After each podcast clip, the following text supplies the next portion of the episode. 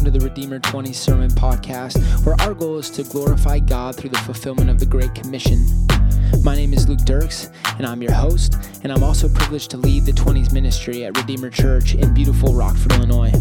The sermon you are about to hear was preached at our Thursday night gathering at 7 p.m. We hope you enjoy this, and we hope you also join us at a future Thursday. Right, so like I said, we'll be in the book of John. So why don't you turn over in your Bibles to John chapter 5. Um, and as you're turning, I just want to say uh, my wife and I love this ministry. Um, it's so, we love being here. Um, I think my wife and I have been married now three, almost three years. And so that means we're coming up on almost five years since um, I started running 20s. And uh, man, I could not imagine, I could not imagine all that God has, has done. I'm just so thankful. I remember uh, in 2018, I had an apartment downtown Rockford, Mulberry and Church, if you know where that is. And I was one night I was out praying on the roof. And I was just walking around and I was I was I was preparing a sermon. I was going, Lord, I'm preparing, but but is anybody even going to come? Like, Lord, you have to bring the people. And and um, you know, 20s was a lot smaller, a lot less people back then. And and the Lord, I just felt said, worry about the sermon, man. And uh, it's just been so cool to see God's faithfulness over time. And, and God brings so many faithful leaders. And I, I just give God thanks for, for the leaders that we have now and, and the work that God is doing. So praise Him, right? Praise Him for what He's doing. Well, tonight, again, I'm, I'm excited to share this text with you, John chapter 5. And it's about a man who has been disabled for 38 years. That's a long time, right? And uh, you know, the only the only comforts he knows are his street bed and the small living that he makes begging. If you and I saw him on the road, we'd probably ignore him, try to ignore or, or avoid his eye contact. Um, you know, even it, it even says that no one could help him, no one would help him, which means that his friends and family had abandoned him, this man. But Jesus hadn't. Jesus hadn't abandoned this man, right? That preaches, right? That is, if you're a Christian in here, that's your story too, right? We were broken, we were dead in our sin, but God, right? And that's what this text is about. It's, it's more than just a Jesus healing a, a sick man. It's about what Jesus can do spiritually in you and I. He can heal our soul. Because what's a bigger, bigger miracle? Yes, it's a miracle that Jesus can heal a sick body. But the bigger miracle is that Jesus can heal a sick soul. That's way bigger of a miracle. And so, uh, my sermon title tonight is It's Time for Change. It's time for change. Your deepest need is for spiritual change. Do you know that? Um, for some of you, this last year might have been one of the most depressing years you've ever had. Uh, one of the most farthest, the farthest you've ever been from God. That might, might, might be some of you in here. But this passage is, is encouraging it. It tells us to examine our ways and look up to the healer, to look to Christ. That's what it tells us to do. It tells us to look to the Lord, the creator of everything. He can heal us, He can heal our soul. So I love this text. We're going to read it, we're going to get into it. Be attentive to God's word as I read. So I'll start in verse 1. If you're ready, just say go. Nice. That that was not super convincing. Go. Yeah. All right, I'm convinced. We'll go. We'll read John chapter 5. This is the word of God. And after this, there was a feast of the Jews. And Jesus went up to Jerusalem. Now, in Jerusalem, by the sheep gate, or now there is in Jerusalem by the sheep gate, a pool in Aramaic called Bethsaida, which has five roofed colonnades. Now, this pool is attested to in, in some contemporary scholarship. So, again, just another proof that the Word of God is, is true and that this is not a fable that we're reading. This is an, a historical account. So, that this pool is a, is, a, is a real place and it has five roofed colonnades. In these lay a multitude of invalids or disabled people, blind, lame, and paralyzed. One man was there who had been an invalid for 38 years. When Jesus saw him lying there and he knew that he had already been there a long time, he said to him, Do you want to be healed? the sick man answered him, Sir, I have no one to put me in the pool when the water is stirred up, and when I'm going, another steps down before me. And Jesus said to him, Get up, take up your bed, and walk. And at once the man was healed, and he took up his bed and he walked. I love that. So, first, the first point I want to get across, the first thing I want you to know, it, the first thing the passage calls us to do is to wake up. That's my first point. Wake up. wake up. You see, in uh, verse 2 through 4, we see this, this place of where there's a multitude of, of disabled people blind, lame, and paralyzed. They're all gathered there. Just imagine that. Just imagine walking down the street and coming upon this pool and seeing a multitude of disabled people sitting around a pool. It'd be a sight for sure. Um, the closest thing I've ever experienced was my time in India. You know, in America, we have a way of, um, we have systems, we have um, institutions that help people get off the street, get help. But in India, they don't have that. And so the lame, the sick, the blind are all on the street begging. And this was kind of similar to this time. Um, so that's what that's what is is being depicted here, and so um, you know G- Jesus singles in on this one man, and it's believed that he might have been one of the worst cases at the pool. He may have been the there the longest. Um, but what is clear is the man was unable to do anything. His condition was so bad, he'd been there 38 years. Can you imagine that? I'm 27. I can't remember the first five years of my life. Being sick is a long time. Seems like a long time. but this man had been, had been an invalid for 38 years. And, um, and then he even tells Jesus, when Jesus comes to him and says, Do you want to be healed? He says, I have no one to put me in the pool when the water is stirred up. So not only was he disabled, but his family and friends had, been, had abandoned him. They had left him. So, what's the point? The first point that, uh, again, it, this, this story is, is, is more than just physical healing. It's Jesus can heal, heal us spiritually. And so, this disabled man, what it, what it really is, is a picture of our spiritual disability. We are in a terrible condition apart from God. Do you know that? You know, some people will say this, and uh, you know, I'm not religious, I'm spiritual. Have you ever heard that before? I'm not religious, I'm spiritual.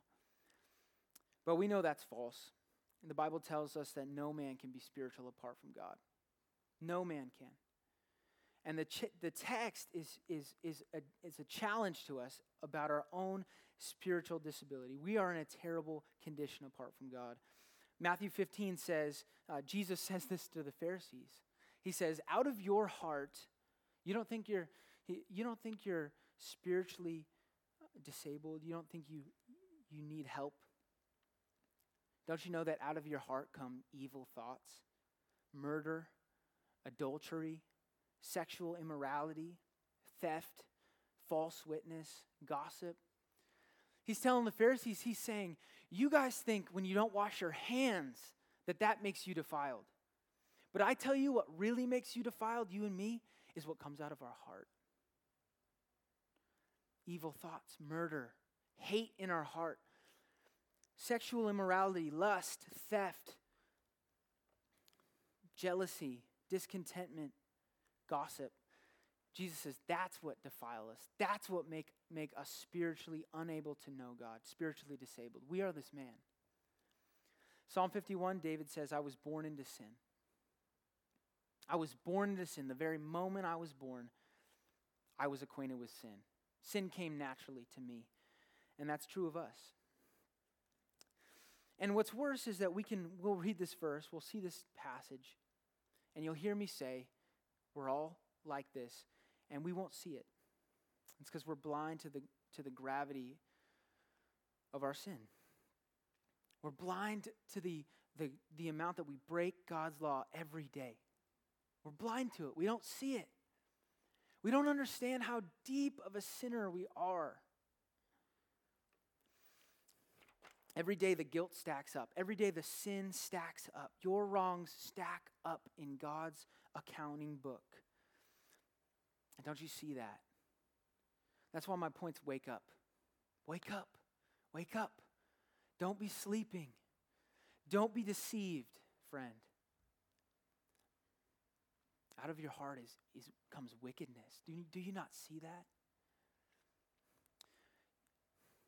You are no better than this disabled man spiritually. You know, some, sometimes, it's, sometimes it's the people that grow up in the church that have the hardest time understanding that they're a sinner. Do you see that? Do you see what comes in comes from your heart? Do you see the thoughts that are manufactured out? Wake up, friend. Wake up, friend. That, that's what this passage is saying. In order to change, in order to see what Jesus can do, you must wake up. Number two, you know, it's not enough to be aware of your sin. You must repent. You must repent. Look at the text and think with me about being disabled 38 years. Think about not being able to walk 38 years. Some of you have injured your legs before, or maybe broke your leg and you were on crutches for a while. Um, this guy was disabled 38 years. He probably can't remember a time when his legs were functioning. And, uh, you know, the interesting thing is, though he knows he's lacking, he's actually grown accustomed to his life. Think about that. I've been disabled for 38 years. I make my living. People give me, uh, you know, alms. I have this bed. It's really interesting. You see Jesus tell him to take up his bed. He, he had a bed he had, he had made. Really interesting. He had gotten comfortable in that life. And uh, kind of, he had grown accustomed to it. And that's why Jesus asks him, Do you want to be healed? Now, can I be honest? When I first read this, I was kind of embarrassed for Jesus. I was like, Don't ask a disabled man if he wants to be healed. you don't do that. Of course, he wants to be healed. Like, Jesus, why do you ask him, does he want to be healed? He can't walk, you know? Um, maybe it was only me who, who feels that, but it's like, do you want to be healed? Of course. It's like walking into a, never mind, I won't go there. I won't say that. But it's, it's just incredulous. And, but, but when you, so the, the first time I read it, it seemed kind of offensive, but but when you look at the response of the man, look at it in verse, um, in verse 7 the sick man answered him, Sir, I have no one to put me in the water. no one's helping me. And while I'm trying, another guy gets in, in my way. You know, he seems really motivated, right? Not. He doesn't. Um, he almost makes an he makes kind of an excuse, and and I, what this is, it's it's a picture of every person's battle with sin. You know, why do we push away God? Why do we, why do we have so, such a hard time repenting? It's because the sin we know is comfortable. It's easy. It's known. This man, his bed was known. His life was known. He, had, he, he got his, his steady income from the passing crowds. It was known. And we're like that with sin. Jesus offers us something new, something, something glorious, and we can't even perceive it. We go, ah, but, but what I have, is it, is that really better? We're like C.S. Lewis. We're like a, a kid making mud pies. We're content making mud pies when his parents offer him a day at the beach, right? you know, this man is a picture, he's a picture of the pleasures of sin that keep us occupied. Jesus tells the man to take up his bed. We must leave our bed as well. We must leave the things that we hold on to, the, th- the comforts of this world. We're like this man. We're holding on to rags, sleeping on the road, when we could be clothed and given life by the Savior. And that's why my point is repent.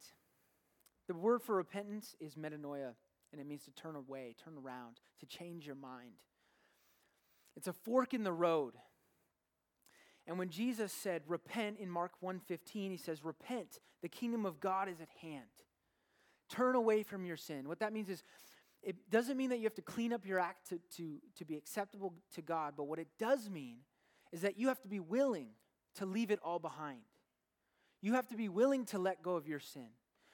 You have to be willing to let go of your bed and, and to take up your bed and walk. And some of us aren't willing to do that. But I and I just plead, repent of your sins. You know, some of the some of the biggest barriers to us, even Christians, to living the life that God has intended for us is unrepentant sin, unconfessed sin, living with unconfessed sin.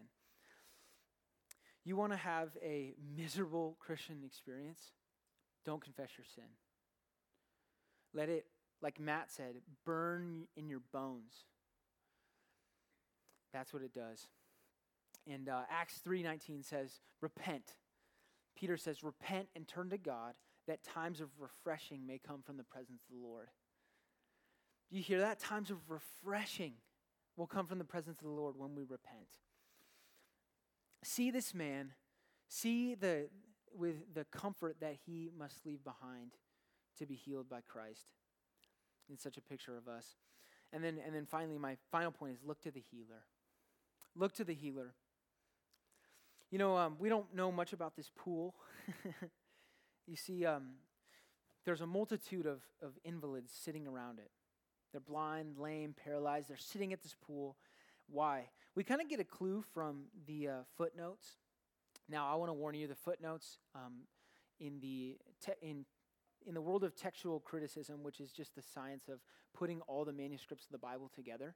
Um, 99.9% of the Bible is just insanely attested. It's the most attested book in history. The, the closest book to it is like Caesar's Gallic Wars, and it has 5% of the manuscript. So the Bible is so accurate, but um, there's a couple verses here that weren't in the original text that are added in the footnotes, and they kind of give us some idea of why there was so many people looking at this pool and, and staying at this pool. So if you if you have a Bible that has footnotes, you can read along with me. Um, if you don't, you can just listen. But it there's a verse that goes after um, what verse is it? For an angel. So it goes after verse three. It says, "So in the pool or in in this area lay a multitude of invalids, blind, lame, and paralyzed." And some manuscripts insert these people were waiting for the moving of the water, for an angel of the Lord went down at certain seasons at the pool and stirred up the water, and whoever stepped in after the stirring of the water was healed of whatever disease he had. So uh, that kind of gives us an idea of the superstition of the day, right? They were waiting for this pool to be stirred up because maybe, just maybe, if it bubbled at the right time, I could jump in and I could be healed. Now, um,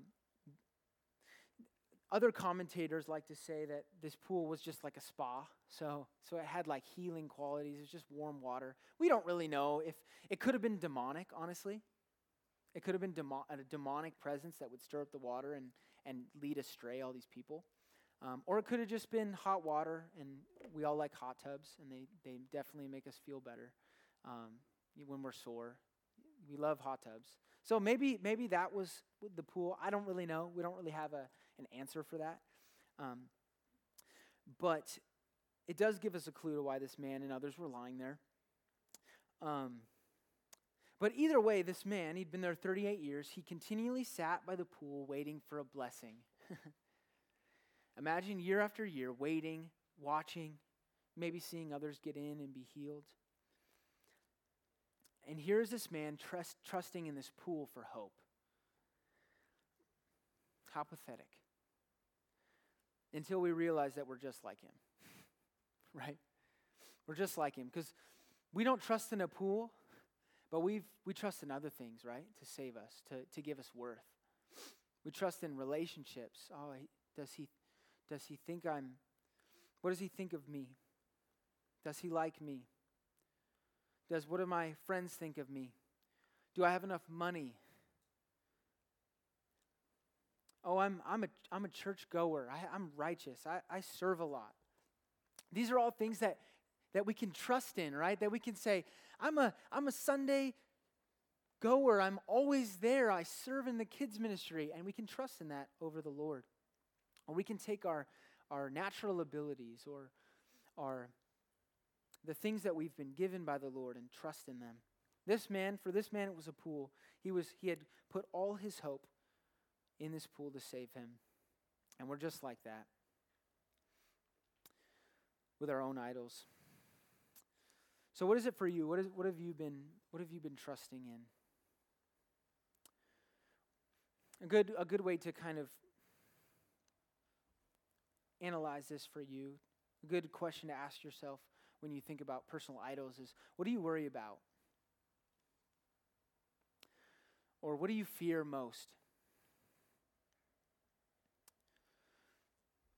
What makes you angry? Um, a lot of times, these are things we trust, that we rely on too much. Um, when my daughter gets sick, I worry a lot about my her health. I was uh, last week. I, I was up at night. My wife and I were kind of trading off, and and uh, when when my daughter she had like a 102 fever, and so she's literally shaking in my arms. Has has anybody ever had a fever, and you're kind of like you're cold but you're hot? So imagine like that's miserable, but then holding your daughter and like watching her quiver and like you'll never feel more uh, powerless to help anyone when when she has a fever. You just got to wait it out. And in that moment, I can get anxious, and it's because her health or her well being is an idol in my heart. Because I, I want that so much that it becomes more and it blocks out my trust in the Lord, right? And in that moment, I don't need to worry more. I don't need to go, oh, she needs to drink more water. No, I need to pray, right? I see, Lord, you're the healer. Heal my daughter. And the same is true for us. The hero of the story is Jesus. He comes in. This man has been sitting there 38 years, maybe here. This is one of his spots. We don't know if he was there all 38 years.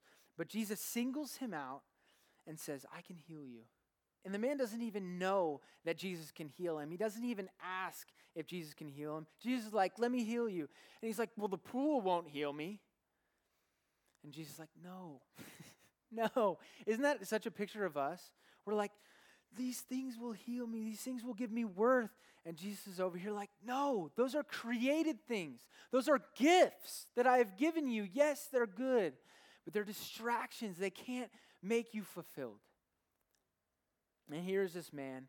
He's a picture of us loving other things, trusting other things.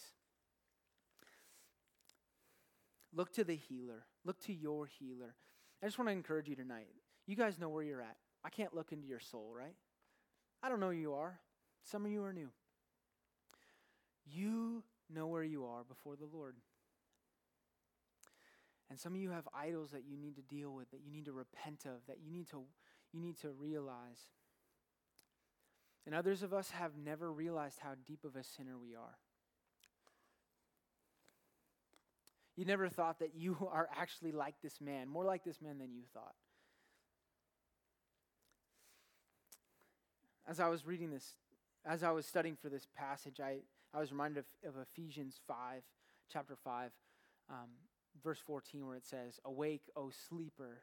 You guys know this verse? Awake, O sleeper, and arise from the dead, and Christ will shine on you. That's such a hopeful verse. Awake, O sleeper. Yes, you are asleep because you don't know how sinful you are. You don't know how close to judgment you are, rightful judgment. You don't know how, how, how, how much you miss God's mark, how much you fail His law, how much you fall short of the glory of God. Awake. Wake up. You don't know how much how much sin you have stacked up every day and it keeps adding, it keeps piling on. There's more, and you hang by a thread. Yeah, you have to repent. Awake, O sleeper, arise from the dead. Repent of your sin. Turn away. Stop sitting at the pool of your sin. Stop laying in the bed of your sin. Turn away. Repent and arise from the dead, and Christ will shine on you. And that's the most important thing. Christ, look to him. Look up to the healer. Because your new, your New Year's resolutions aren't going to save you. Because they didn't save you last year. they didn't save me. You have to look to Christ. Only Jesus can awaken you. Only Jesus can give you new desires. Only Jesus can save you. So wake up and repent before it's too late. Before it's too late. You're spiritually sick, you and me, and we need a healer. So